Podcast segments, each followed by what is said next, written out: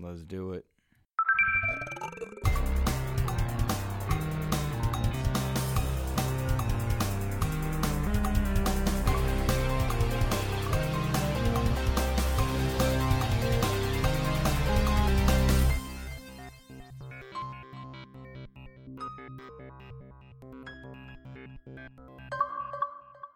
Welcome, one, welcome all to episode 16 of the Xbox Expansion Pass, where we discuss all things going on in the Gamerverse as they pertain to the Xbox ecosystem. This week's XEP recorded on January 26th, 2020. I am your host, Luke Lore, the Insipid Ghost, and on this week's episode, we'll be talking about Ninja Theory's latest project, Project xCloud expansions into Canada, and we have an incredible interview with the Chief Operating Officer of Able Gamers, Steven Spohn. Enjoy it, guys. Yet another week of gaming news is upon us and behind us, and first up on our discussion list for this week is Ninja Theory. They have a portfolio that is rich and diverse and is only expanding with their latest project, Project Mara, but let's first look at what they have in the near future. Bleeding Edge is set to come out on March 24th of this year, and while it doesn't seem to match up with the tone and structure of their other projects, I have to say, I'm pleased to see this.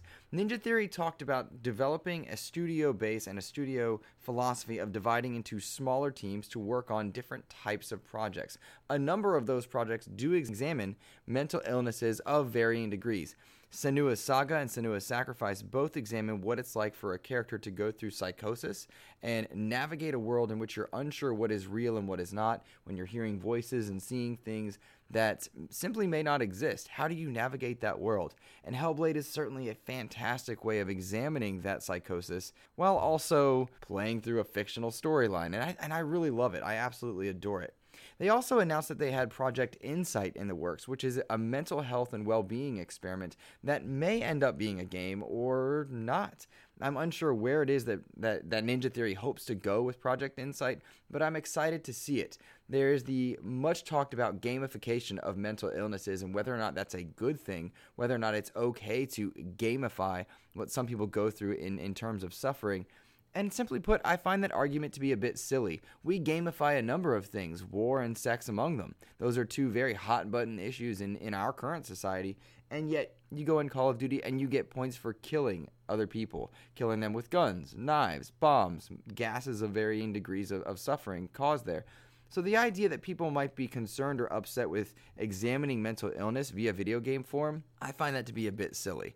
I find that to be a bit odd. When we can bring light to issues that people go through, I think that's a good thing. And mental illness is a stigma based aspect where people will look at it and judge it because it can be a very invisible set of illnesses. People don't tend to take it as seriously. So I really applaud what Ninja Theory is doing. In their latest project, Project Mara, they're describing it as a representation of mental terror. And if you look at the trailer, it is fascinating and impressive visually. That you can go through it and watch that trailer, which takes place in a hallway. The trailer is less than a minute long, and everything in it is rendered in game, from what I understand. And it all looks real. They do a number of different things with ray tracing, which is, of course, the buzzword of the graphic world right now. But they, they really bring to life this singular environment in which apparently your character Mara, which we presume it to be, is going to exist in and play throughout the entire game. I love that I'm seeing this from Ninja Theory, and my first gut instinct, apart from being impressed, is that of concern. You know, they do have a lot on their plate Bleeding Edge, Hellblade 2, Project Insight, now Project Mara. The studio is only so big and takes only so many people, but they're rolling out a vision and an idea of a studio structure they call Dreadnought, where they have teams working on those individual things, structured in a way that allows them to move between the teams as they need, but really focus on their sole and small projects.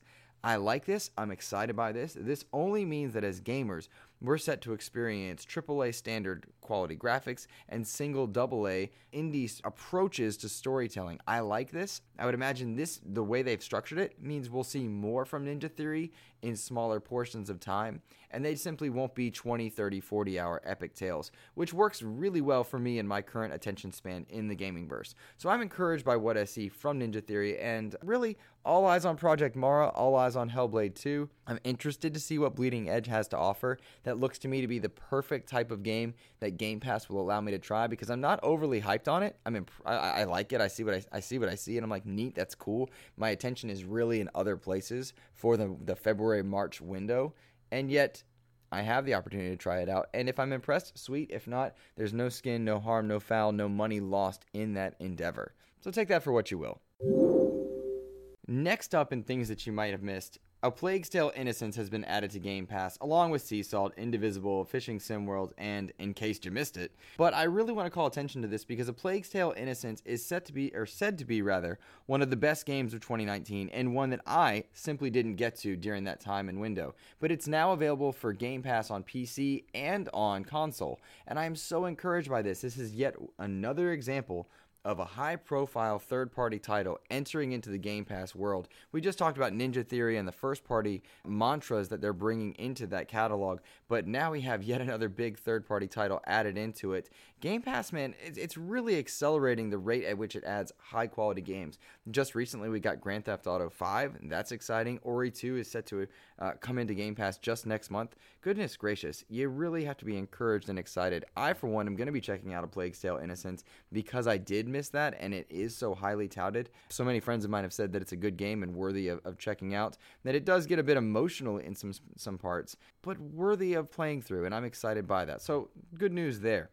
Other good news, particularly for Canadian listeners of the show and Canadian gamers all around, the xCloud beta has been expanded to include Canada, starting on January 29th, which is right around the corner and perhaps even behind us as you're listening to this episode. We knew from XO19 that Microsoft would be bringing more to the xCloud catalog throughout 2020, not just in terms of games, but also in terms of regions. So for Canada to be able to step into this incredible world of xCloud is only good for gamers. xCloud also added Destiny 2, hello to the Stadia fans, and the Master Chief Collection, which has gotten a huge boost in terms of quality and content when they brought out the Halo Reach update. I find this to be extremely encouraging because as this xCloud technology continues to expand, I'm getting better experiences in more places. I tackled more xCloud on my very weak and underpowered and old tablet the other day. In some games, I was able to play swimmingly. I did have to update the controller, which I found to be interesting, but the rate at which xCloud is adding games, they're over 50 plus, the regions that they're bringing in, the amount of gamers that are trying it out, the amount of gamers that are playing multiplayer AAA titles with those who are on their consoles is one, astounding, and two, encouraging to see where this technology can bring us. I think that we've often heard in the last two or three weeks a number of conversations surrounding PlayStation and them bringing their games to PC. That's exciting and that's encouraging because you want more people to play great games wherever you can. But if the streaming technology comes around, that means that we're able to play games that our local hardware might not be able to run, but, due to a, a, decent or positive or even great internet connection, we'll be able to play those games in a number of different places. And I love the idea that I can just log into xCloud and play Destiny 2, similar to that of the discussions surrounding Stadia, but perhaps with a bigger audience or a bigger player base. I love the idea that there's stuff in xCloud that is free that I don't own, and that's one of the, uh, I suppose you should uh, underrated features of xCloud is if you log in and sign up for the beta, you can play a number of games that you don't own and get those achievements, have those experiences, play them on your various devices. I love it. It, it makes me excited and encouraged to see there, particularly with as they've announced console streaming as well. So multiple ways to play games on multiple screens and devices. All of that is encouraging, and it really it lends itself to the conversations that Microsoft has been bringing forth about accessibility, not just in terms of physical or cognitive needs, but also simply what you have available to you to access games. Do you have an underpowered tablet like myself, which I typically only use for comic books? Do you have just your phone and a controller? Do you have another console that has an available input method like a PS4 DualShock and a TV screen that you're able to log in and, and create a gaming experience for if you don't have an Xbox. xCloud and, and Stadia and so many of the technologies surrounding that can bring you those experiences in the future. And I'm hoping that it does work out because, man, what a great world that would be to live in. Just log in and play. And that's the promise that Stadia offered uh, and did not deliver. And here's hoping that gets fixed as well. So, you know, something to it. All in all, xCloud expanding to, to Canada, more regions soon, more games continuing to be added to that catalog. Let's quickly take some listener questions before we get into a review of Journey to the Savage Planet, a game I got to play and was fortunate enough to play early, and then we'll dive into the incredible Steven Spohn interview. Our first question comes from Todd Oxtra, and he asks How much longer do you expect Xbox Live and Game Pass to exist separately? Do you think Game Pass Ultimate becomes the only option available eventually?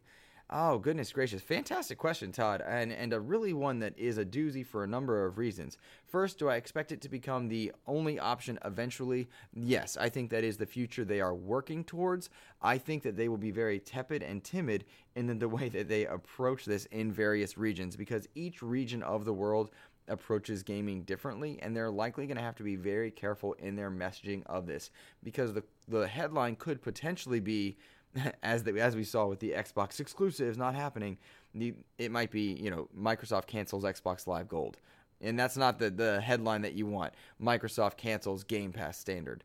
That's not the headline you want. And so I think they'll have to roll it out gradually more and more. We're seeing less about Xbox Live Gold, less about Game Pass, and everything about Game Pass Ultimate. So the message has got to be gradual. I think the future they're working towards is simply Game Pass Ultimate, and eventually they'll just be able to drop the title Game Pass, drop the title Ultimate, drop Xbox Live Gold, and it'll simply be Xbox. And that is the long, long ahead future we're looking toward, towards. Perhaps 10 years, maybe 12. You know, maybe it, it's when that inevitable time of consoles don't exist, whenever that does come to pass, which I think is far further off than many predicted in 2013, 2012, 2011, and further off still than many are predicting now. I think we're changing the way we approach the console space. But the end all be all goal for Xbox is that of engagement and dollars spent, not local hardware. The sooner Xbox and any company can get rid of local hardware, the sooner they can make profits off their subscription services uh, and not have to worry about eating the cost of that hardware. Because as we know, nine times out of ten, in most cases, hardware is sold at a loss, and it takes what five years, I think, is the the commonly understood theme for for it to be profitable. I'd have to check on that one, but that's just my my gut instinct telling me that. But it's a good ways off, Todd. Great question, man. I love it. Bill Caniglio writes in and says, "I have a feeling Infinite won't make launch. Your thoughts?" Oh goodness, that is a future I don't want to live in, Bill. I do not want to see a world where Infinite is delayed. Uh, I do not think Infinite is going to be delayed. I think that's the the the topic of the hour, given all the recent delays we've seen from the smallest and littlest and no one cares, like Dying Light 2, where, where it's a very small community, to the biggest and greatest Cyberpunk and Final Fantasy 7. So I think that's the topic of the hour is delays. But as far as Infinite being delayed, I do not expect that we see that happen. However, I hope it does happen if they need it. We cannot have another Halo 5 or Halo 4 situation where the community likes one aspect, dislikes the other you know, praises the multiplayer, really hates the single player, loves the single player, can't stand the multiplayer. They've got to really nail Infinite in order for Halo to become what it once was. We saw with the Master Chief Collection's inclusion of Halo Reach that Halo does have a huge amount of fans across a number of platforms. The Steam sales even were impressive. And Halo is by far dwarfing the fan bases of their Gears of War franchises and a number of the other things they've got. So they need Halo to be successful. As far as an infinite delay, oh goodness gracious! Uh, see, I'm I'm so scared to, to even like make the firm prediction because it is the topic of the hour. But I do not think you will see an infinite delay. I, I do not think it's going to happen. They know they've got to nail it. They know they've, they've been working towards it. And I would argue the announcement of the Xbox Series X, the uh, XO slate that they showed us at XO19, what they're planning for E3, they know they need to nail this launch. They have botched the last two major console launches of the 360 and the One. They need to nail the Series X uh, because they don't want to play recovery yet again for a third generation in a row. So I think Infinite is their flagship launch title. It helps them par- parlay the messaging of cross generation to fans saying, hey, you don't need to get in on a Series X right now if you've got a one. That's fantastic. They need that to be the the example game for a number of people and for a number of developers and show third parties that there's money to be made in both arenas and and in cross gen. So, uh, all in all, the long winded answer to your very simple but complex question is no, I don't think it will be delayed, but I do understand all the trepidations surrounding that topic. Mm. Uh, a good and short show here. I hope you enjoyed the topical conversations. And now I want to get into a review of a game that I've had uh, uh, the pleasure of checking out Journey to the Savage Planet. Now, if you're unfamiliar for what this is, the easiest way to describe Journey to the Savage Planet is No Man's Sky meets Obsidian's Outer Worlds, uh, meets a bit more combat based in first person, perhaps from the Fallout franchise. But it's super stylish, first person exploration in which you are dropped by yourself onto a planet with a couple different biomes. The planet's name is ARY26, it's uncharted, and your job, working for the fourth best company in the universe from Earth, is to uh, scan this savage planet, study it, and produce uh, all types of data to send back to Earth. You'll be scanning plant life, you'll be scanning animal life, you'll be upgrading abilities so you can traverse and, and move through the planet and explore more regions. Uh, you're going out, getting resources, bringing it back to your ship, uh, and with a bit of humor, you're 3D printing upgrades for your character. Lots of laughs to be had. They have some full motion video FMVs that are they are funny because they are from the CEO of the company that you're working for, and he's sending you out to your death every single time you get cloned to be brought back to life. Uh, it's a gorgeous color palette, I must say. I, am derailing my conversation only to say that the, the environments, the biomes, are beautiful. The, the plant life glows in some respects. There's a brilliant amount of lighting. The planet is weird and interesting to look at. There are all types of hazards and ways of traversing. At one point, you get a grappling hook that is reminiscent even of Metroid Prime 3, where you throw out this golden whip and whip yourself into these rails and slide along these rails and then you'll be you know scanning a fish that glows and flies at the same time uh, it, it's really wild you'll destroy and break down different things in order to acquire elements like aluminum or carbon or silicon to upgrade yourself it's fun. There's snowy tundras, lush forests, there's uh, mountaintops, and there's lava caves. There are boss fights in the game. The truth is, I went in a bit, a bit uh, reserved. I think is the right word for it because No Man's Sky kind of jaded me on the first person exploration games. But what I found is that while it does kind of echo of that, there's enough humor to make me laugh. There's quite a bit of combat in the game that is not optional, but also not forced on you either. In many ways, you can move around it. But the combat is sim- simple. It's fun. You have a very simple gun that you can upgrade here and there, but it just, you, you take out your enemy with a couple shots and then you move on. The animals and the creatures are interesting. I am quite high on this game. Journey to the Savage Planet caught me off guard. Was not expecting to be as in on it as I could, but discovering these alien cultures that are on this planet, the teleporters, the statues, and, and the various temples that you see. I was surprised. I'm really liking the game. I'm about six hours in or so. I've explored uh, over half of the map, and it, there's a, a, rich thing to be to be explored there. Uh, in many ways, my concern with games like No Man's Sky is the time investment to really experience everything. That you have, you know, a world that is too big, a, a 30, 40, 50 hour event laying in front of you. And that's not what, what I'm getting from this. This is not a game that's procedurally generated. Rather, it's got a built map with purpose. You are going around and exploring it. It looks to be, based on my completion rate, a 10 hour game, maybe a little more, maybe a little less, depending on how you take your time. But overall, I would recommend you check out some some trailers for Journey to the Savage Planet. Check out some some gameplay, some streams. I know I'm going to be playing a bit of it over on mixer.com slash insipid ghost but I'm quite high on it. I really enjoyed it. If any of those things strike your fancy, give it a look. Check it out. I would recommend it based on the things I've said. Uh, a couple couple of points I, I, haven't experienced just yet. There is two player co op in the game, and you have a, a rich and, and diverse achievement list there for it for those who are interested in it. I'm trying to think about anything else you might need to know that might bring you to it or or push you away from it. Mobility feels really good. You can dodge, you can jetpack your way up and upgrade different things. All in all, I would say a recommended one. Definitely give it a look. Journey to the Savage Planet caught me off guard. Well worth your time. All right, guys, that is a, a, certainly a fun and enjoyable episode for me to record for you, but I am all the more honored, all the more excited to bring you an interview with Steven Spohn, who is the COO of Able Gamers. Now, a bit of background on Able Gamers before we dive into that interview. Able Gamers is a charity that specializes in bringing custom build setups for those with mental and physical disabilities to help them play video games. Whether they need special assistive technology that's high tech, like the you know the Xbox Adaptive Controller, which they had a hand in designing, which is a really cool anecdote he'll talk about, down to the lowest tech things like maybe you need a strip of Velcro in a certain spot because your muscles on your arm don't have enough to keep your arm upright holding something in place. Maybe it's little things like you can't move your head too much, or your clicking a mouse uh, is a bit too tiring for you to play in long game sessions.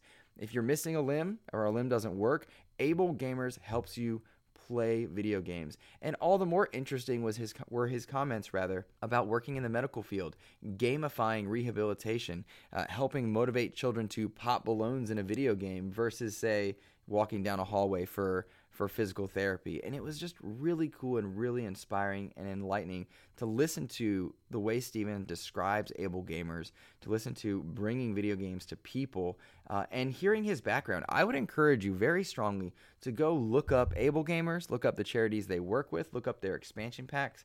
Uh, look up what it is they bring to people of, of all types of disabilities, uh, physical and cognitive alike. It's heartwarming it's painful to look at. It's exciting to look at. It will bring happiness and joy to your heart, a bit of sadness as well. And it really enriches the human experience. And I absolutely loved it. And I was honored to speak with Steven because I see so much of that around me with my students uh, each day. So many incredible people who are limited in one way or another. And I myself as well. We talked about Project Insight and Ninja Theory's work uh, with mental disabilities. It's it's fantastic and it shed lights sheds light rather onto so many gamers in this country. One of the incredible statistics he drops in the interview 46 million gamers with disabilities in the United States alone. 46 million and Able Gamers works to help those people. It's incredible. So, without further ado, I'm going to stop gushing for a bit. Thank you all for listening to this episode of XEP. I truly hope you enjoy the interview with Steven Spohn, and we look ahead to next week. We have an interview with a good friend of mine, Christian Cooper from SteelSeries Peripherals, and I hope you enjoy that as well. That's it for me, guys. Have a fantastic week in gaming. Take care. All right, we are very fortunate today to be joined by Steven Spohn of Able Gamers. Steven, how are you, good sir? I'm doing great. Thanks for having me. I am ecstatic to have you on. As I was telling you just before recording, I have been giddy about this for a week. I think it is only prudent to start by letting our listeners know just who you are and what Able Gamers is. Yeah, well, my name's Steve Spohn. I'm the Chief Operations Officer of Able Gamers. Able Gamers is a 501c nonprofit that is out there creating opportunities that enable play in order to combat social isolation and foster inclusive communities and improve the quality of life for people with disabilities. That is to say, we're out there doing a lot of mission initiatives just to be able to help people integrate into society the best way we know how through video games. And that is certainly a mouthful. And, and you help people with physical disabilities through injury and illness, how they may have come to it, but also cognitive disabilities as well. Is that correct? Yeah, we don't discriminate based on type of disability, although we predominantly work with those who are physically disabled, particularly in the neuromuscular area. Uh, it's it's really anybody who needs help gaming who is disabled or considers themselves disabled. We'll try to help as best we can. And to be the COO of a company, you certainly have a journey to getting there. How did you come into that role? You know, uh, I actually just started by being the guy willing to do the job. Uh, it's as I tell people many times. Uh, you know, when they talk about you know how do you do things and how do you have success, it's it's really just about being willing to do the work and say yes. I started out uh, just having my own difficulties in the gaming world. I was on the very low levels of MLG, just competing in a, a little game called Starsiege Tribes, you know, sort of like a Halo predecessor slash uh, companion piece. Mm-hmm. And uh, I was losing my abilities. I was using a mouse and a keyboard just like every other pro gamer does, and holding on to the keyboard and using the mouse at the same time was becoming more and more difficult. So I had looked uh, for a way to continue to play using technology because you know of course it was like 1995 of course there has to be you know something out there uh, you know that has something to do with uh, technology. And well there really wasn't you know back then. So you know years rolled by and uh, I, I did my search again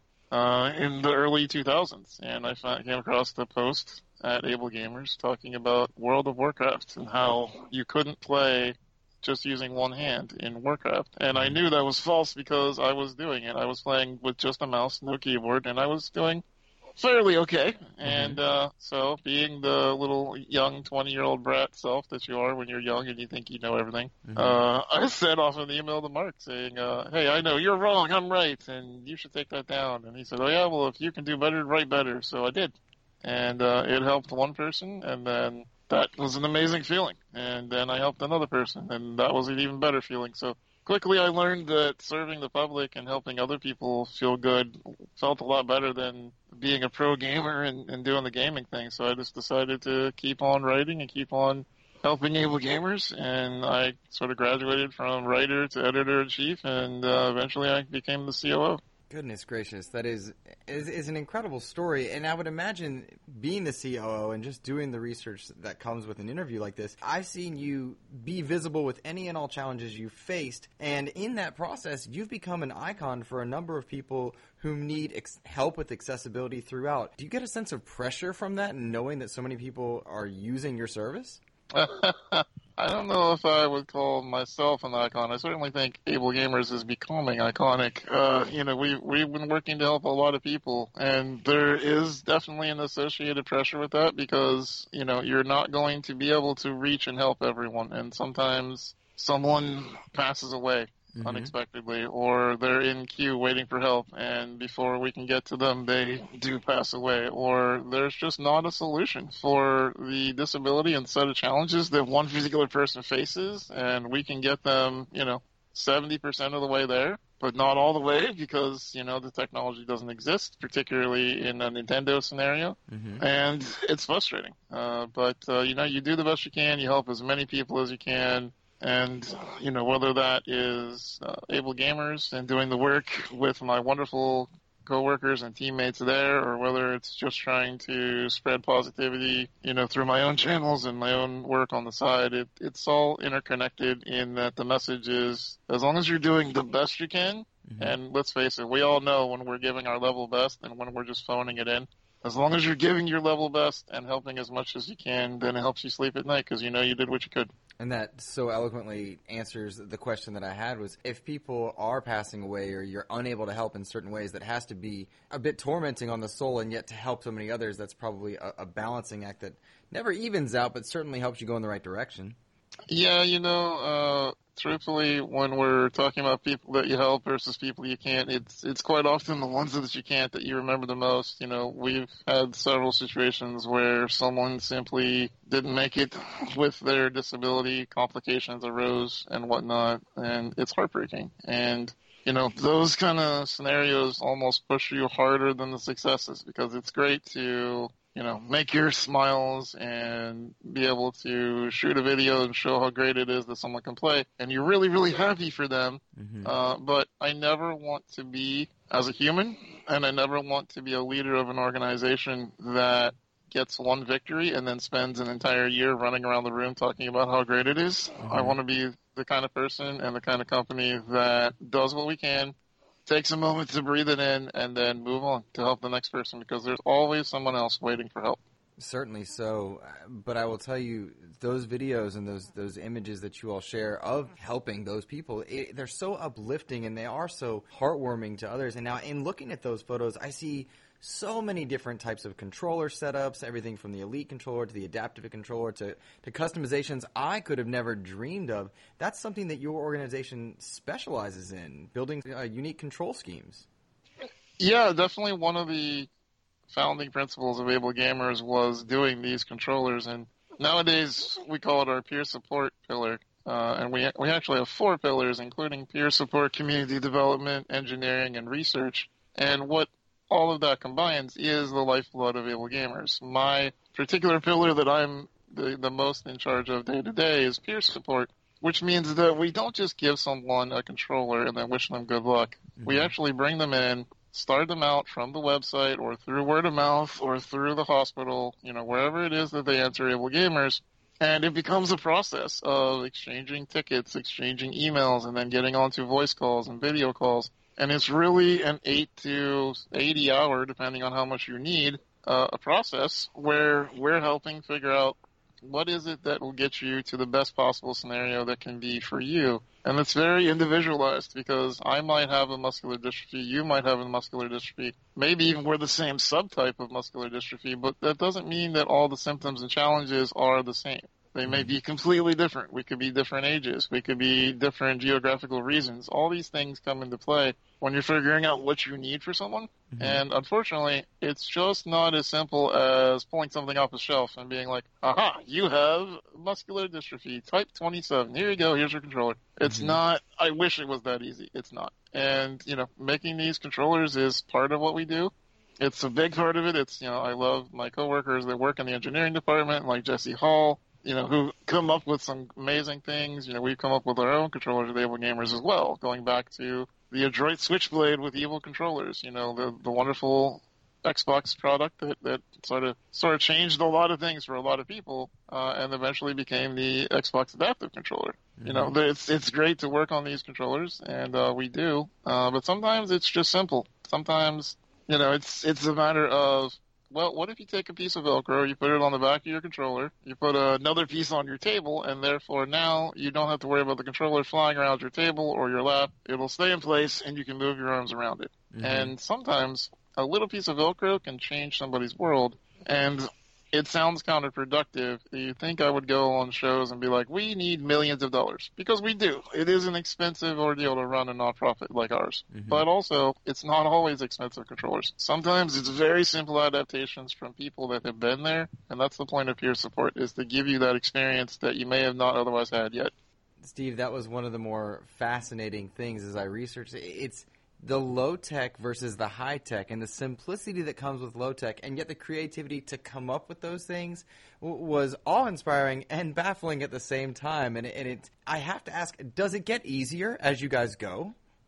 You know i don't know if it gets easier. I think there's definitely somewhere in your brain that catalogs things you know and there's times when you know jesse my program director craig kaufman one of us will see something and say oh we should reference that for later because that might be useful for someone. And then six months down the road, you go, hey, you remember that thing? Maybe that will be helpful here. Mm-hmm. And so, in that way, yes, experience uh, does definitely play a key role in being good at what we do. You know, uh, I've been doing this for 14 years now or so, and Able Gamers has existed for 15. So you're talking, you know, nearly 60 years of experience combined between all the leaders of Able Gamers. It's mm-hmm. it's super valuable. Uh, on the flip side, uh, I think it's just a matter of people with disabilities are a bunch of ingenuitive people. Mm-hmm. Uh, you know, anybody out there who is disabled, you know, I'm sure is smiling and nodding along because from the get go, you begin to see the world as if you're a MacGyver. You know, you you literally see parts that were never meant to do this, that, or the other thing, and you figure it out. I mean, when I was young, my mom taught me that since I can't lift my arm from a table up to my mouth to eat a potato chips, I would just take a pair of uh, tongs that you mm-hmm. use for, say, turning hot dogs on a grill, mm-hmm. and uh, that I could eat potato chips by just pushing on that and bringing it up to my mouth, and and that kind of you know uh, just figuring out the way the world works for you mm-hmm. is what disabled people do, and I think that is one of the magic secrets of able gamers is we brought a bunch of people together who have very different experiences, very different points of view, but they're all in the disability community, and we decided, you know what, uh, this will work. That is incredible. And you all, I, think, I believe you mentioned it there. You all did work kind of in a consulting type basis for the adaptive controller. Is that correct?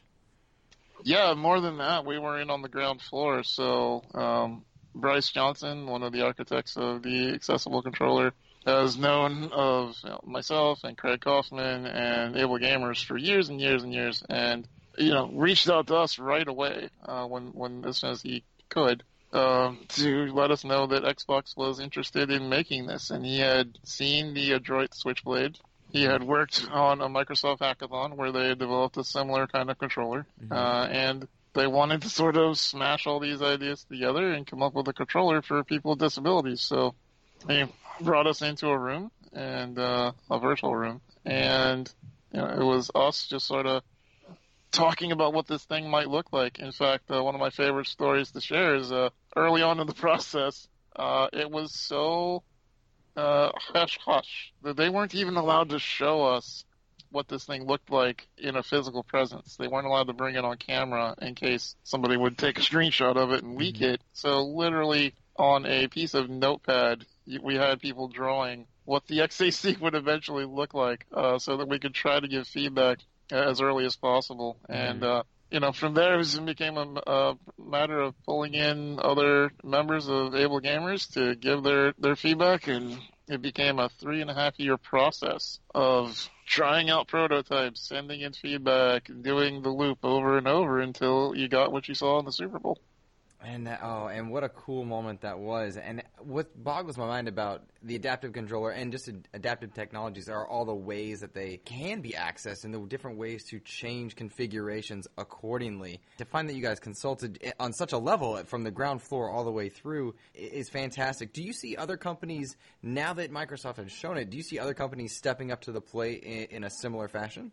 Well, we're already seeing it. In example, you know, Logitech just coming out with the adaptive gaming kit, where they took, you know, essentially what would be four or five or six hundred dollars worth of switches that go with the Xbox adaptive controller, and now it's ninety nine bucks on Logitech's website. And you know, Logitech G, um, you know, full disclosure has been very good to me and Able Gamers, and and because of that, you know, it's it's worth noting that they believe in people with disabilities and in situations that aren't typical. You know, I've been working with you know one of their high level people, Ujesh, for years and years now, and you know, been so good about working with any kind of adaptive controllers or devices that we need. And you know, one of the great things about that was that it's just going to lead to others joining in the same I don't want to say race, but in that same field, uh, where, you know, suddenly I went from arguing on the showroom floor of PAX East that gamers with disabilities existed and needed support to now, you know, we have research coming out of Able Gamers, like brilliant minds, Chris Powers and Greg Haynes, who are doing the research that shows there are at least 46 million gamers with disabilities in America alone. That number goes up to six digits when you start reaching into the other countries around the world. And, you know, it's, it's, it's, uh, mind-boggling, quite honestly, how many people there are out there who classify themselves as disabled and some people who don't even want to identify with the disability community, but they still need some adaptations. Mm-hmm. So, you know, these, uh, this is not a, a niche community as it was once believed. Once believed, it is a place where there is money to be had. We have billions of dollars of disposable income in you know Xbox peripherals, in things that are needed in the community. Not to mention all of the parts you know that that have to go with these. Uh, there's a market. There's a there's a business case to be made, not just a you know philanthropic, you know heartwarming kind of way. Mm-hmm. Yeah, sure, that's definitely one of my arguments, but also these are companies. You have to you have to speak to the bottom line, right? Or else mm-hmm. they're not going to listen to you. So you know, it's it's good to know that they're they're coming along. They're out there. Um, you know, and at the end of the day, uh, honestly, uh, uh, I could tell you more, but I'm under so many NDAs that a bunch of golden robots will pop out of my closet and start beating me if I talk too much. So suffice it to say that I'm excited for the future and what 2020 and beyond brings.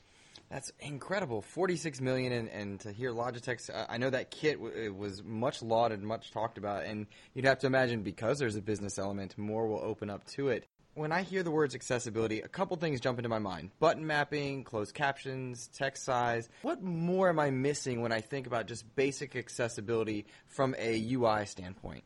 yeah, when we're talking about UIs or really any accessibility, that's when I point my finger towards the APX or accessible player experiences that Able Gamers brought to life over the last few years and is now making certified courses in accessibility where now you literally can come to Able Gamers and we will put you in a class where you can learn how to become a certified practitioner, meaning you know as much as we do about being accessibility forefront and you know designing your games with accessibility in mind. And there there's over two dozen examples of what it's like to design for accessibility. For example, one of my favorites that has Xbox Origins was uh, called Undo Redo, and uh, Undo Redo really is something simple when you think about say Forza.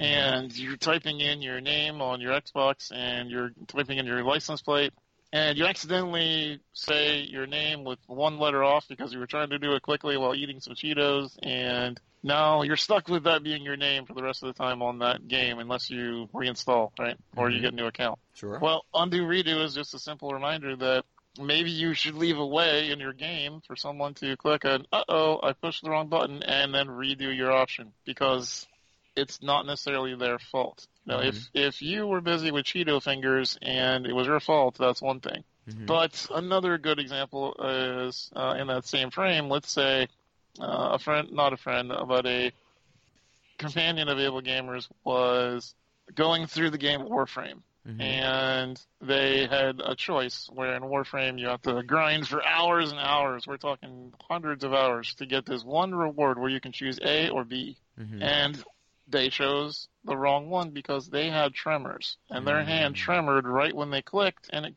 took the wrong one and the support people would not refund the person's choice because that was on them they're the ones that chose that there was no dialogue option to say are you sure you want this? There was no whoops you did this put it back take the other one. It was just done. Mhm. 100 you know hundreds and hundreds of hours of work gone. So you know, we always recommend that just as one example, uh, that you can save people a lot of heartache just by allowing them to redo their choices in case it's not their fault but their disability that made them click the wrong thing. It's so obvious, and yet so many would be aloof to something like that. In offering these accessibility options, you're helping multiple communities outside of just the disability community. Absolutely. When we talk about accessible design, we're talking about good game design. You know, I was on a panel with uh, Star Wars: The Old Republic, you know, back a decade ago now. Uh, Mhm. Gosh, that's hard to say. Holy crap! It's been it's been been a, been a while, but uh, you know, on on PAX East's floor, you know, and a panel giving them an accessibility award, and you know, I I kind of. Uh, I think I embarrassed slash annoyed the executive producer of the game because he kind of tried to brush it off as a well, this we were just designing to be, you know, as friendly as we could, and it was not purposeful that we were accessible. So, you know, this is great, but we didn't mean to. And Mhm. I stopped them cold and said, listen, golden design is good game design is accessible design. It's Mhm. all the same thing. At the end of the day, you're making things as friendly as you can for everyone, and that includes people with disabilities. And if you're making something where, at the time, what it was is you could click on a body and it loots the entire body instead of clicking each individual thing, which mm-hmm. makes someone who has stamina challenges more tired. Mm-hmm. So these kind of you know small little quality of life improvements can be accessibility improvements, and that's why it's always heartbreaking when you know anybody who follows me on Twitter knows I can be feisty sometimes and and things like that. And the reason I I am willing to grab the shield and hold it up in front of you know others is because sometimes we have to remind ourselves that our situation is not the same situation for everyone. Maybe, just maybe, clicking on that body and looting it is super easy for you and part of the fun of the game. But maybe for someone else, they can only click a hundred bodies before their arm just won't work anymore. And there's mm-hmm. no medication, no accessible technology that will make up for that. The the muscle just stops after mm-hmm. a hundred clicks. So if that's different between you know killing five monsters or 100 monsters, give me the option to choose and let me say I want to be able to play longer and I want this body to be looted automatically. It's very easy. It doesn't impede anyone's fun. It's an option that I can set specifically because it helps me. It's fascinating because I would imagine through working with multiple companies, at, at times you do have to have that brazen attitude. Uh, and then in other ways, you've probably opened so many people's eyes on the UX side, just realizing, oh, yeah, I do need to do that. Absolutely, absolutely. So, uh, you know, it's a privilege and an honor to be out there and fighting for people and, you know, getting companies to realize when they're taking a misstep. And I think we've become such a, you know, to use the hot term right now, cancel culture of if someone takes a misstep, you take them to task and you scream at them for hours. And we've lost this, this critical feedback loop. We've lost the ability to just say, hey, that's not helpful to the people in my audience. You know, Mhm. hey, Sekiro, listen, great game, thumbs up, good job, but you forgot about a segment of the population. How about some options? And then some people get really mad because you're suggesting things that are options. And it's just a shame that in 2020 we're still arguing over things that are options uh, Mhm. instead of taking everyone into consideration, especially if it doesn't hurt anyone else. Sure, sure. And before we get to listener questions, Steve, my wife is a physical therapist, and she was posing me all types of questions prior to the interview. One of the things that kept coming up: How do you work with the medical community on on bridging the gap between gamers, between able gamers, and, and speaking kind of with the medical community about how to produce and, and work through your content? You know, in a couple of ways. So we have our expansion packs that are our grant program evolved into going from just individuals to then now we support hospitals and facilities and rehabilitation centers where we bring in a bunch of technology and set it up and allow for the hospital to learn how to use it, the staff to come in and become experts themselves in how to handle this equipment. Mm-hmm. And you know that that goes a long way because now you know they have access to the equipment themselves. And we're setting up programs where we're training nurses on how to better handle equipment. And, you know, we, we have other programs in the work to care for the caretakers. And, uh, that's really something that we're going to keep pushing on is you don't just have to educate the end user. You need to educate the entire family. And it's something that we believe in very passionately. And we want to make sure that, you know, the people who have to set up the technology are empowered to do their job to help others. Do you find it's rehabilitative in any way, or is it strictly an entertainment aspect? Oh, not at all. In uh, working with places like uh, Columbus Children's Hospital, we have discovered that patients who are testing for new drugs or for rehabilitation are much more likely to stick with their OTPT Mm-hmm. if it's a game based activity rather than something where they have to exert energy. You know, a kid who's got uh, new drug that's going to help them walk or stand a little bit longer because it increases your stamina in your body, they're Mhm. way more likely to give you the true value of how long they can tolerate standing up or jumping around if they are standing trying to pop balloons on a screen Mhm. than making them walk down a dark blue hallway for 30 minutes. It, you know, it, it's, it, anybody would get bored after 30 minutes. Um, so, you know, it, it helps. Video games give you something to focus on and allow you to have something that entertains your mind and keeps you in the game longer. You are speaking to my soul, good sir, because my day job is a middle school teacher, and entertainment is the heart of education, let me tell you. Oh, goodness. Well, we had quite a few people write in questions for you. Do you mind taking a few? Absolutely. All right. The first one comes from our friend Famous Seamus, and he asks uh, Does backward compatibility on consoles like Xbox One help people with disabilities play games from older consoles? Especially with things like the adaptive controller, are you able to kind of go back and experience games that you might not have, or, or do you find that your able gamer companions are able to? You know, it's weird. Backwards compatibility is both a blessing and a curse because what happened with the 360 was we made all this amazing technology. We worked with a whole bunch of partners to make their amazing technology.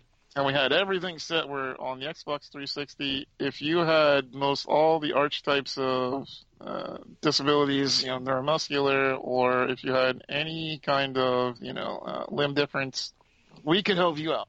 Mm-hmm. We had the technology to do it. And then the Xbox One came out. And I was like, well, back to square one. Because none of the technology worked. Really? Now- yeah. None and of, none of it.